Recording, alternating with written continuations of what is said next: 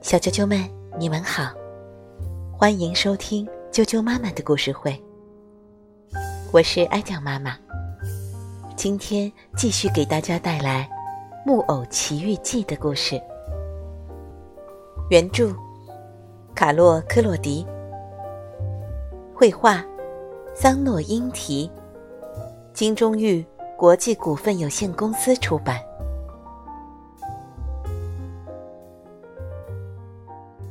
奇遇记》第九章：匹诺丘卖了课本。雪一停，匹诺丘就出门上学去了。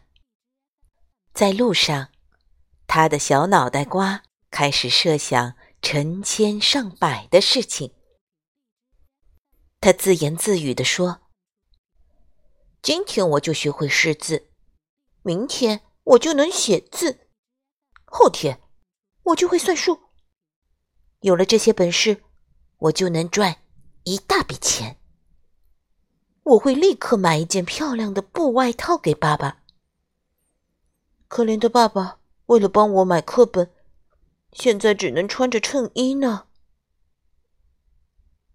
就在这时，匹诺丘听到远处传来音乐声，他驻足倾听。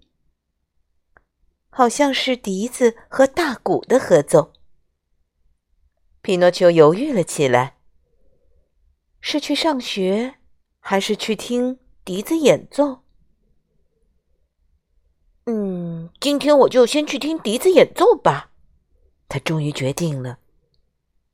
我明天再去上学。他来到了广场的中央，这里全都是人，人们。紧紧围着一个有各种颜色的帆布盆子。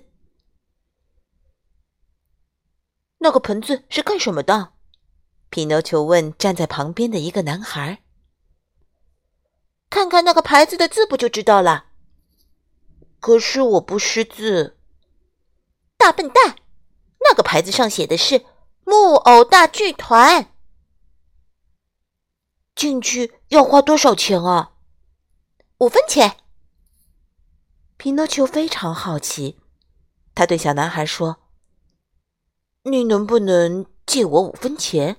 我明天就还你。”小男孩回答说：“要是在平常的时候，我会借给你，但是今天不行。”小男孩拒绝借钱给匹诺丘。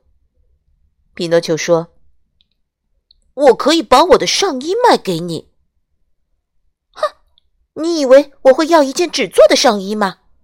要是下雨的话，纸就湿了，连脱都脱不下来。你买不买我的鞋子呢？这种鞋子只能用来生火。那我的帽子呢？哈哈，面粉做的帽子，老鼠可能会从我头上把它吃掉。皮诺丘急得团团转，他想推销另外一样东西。犹豫再三，终于对小男孩说：“这本崭新的课本，五分钱卖你，可以吗？”这本书五分钱，我买了。一个一直在旁边听着他们谈话的商贩回答：“这本书就这样被卖了出去。”可怜的杰佩托，为了帮儿子买一本课本，卖掉外套。这会儿正在家里冻得发抖呢。小啾啾们，今天的故事就讲到这儿了。明天继续给大家带来《木偶奇遇记》的第十章。再见。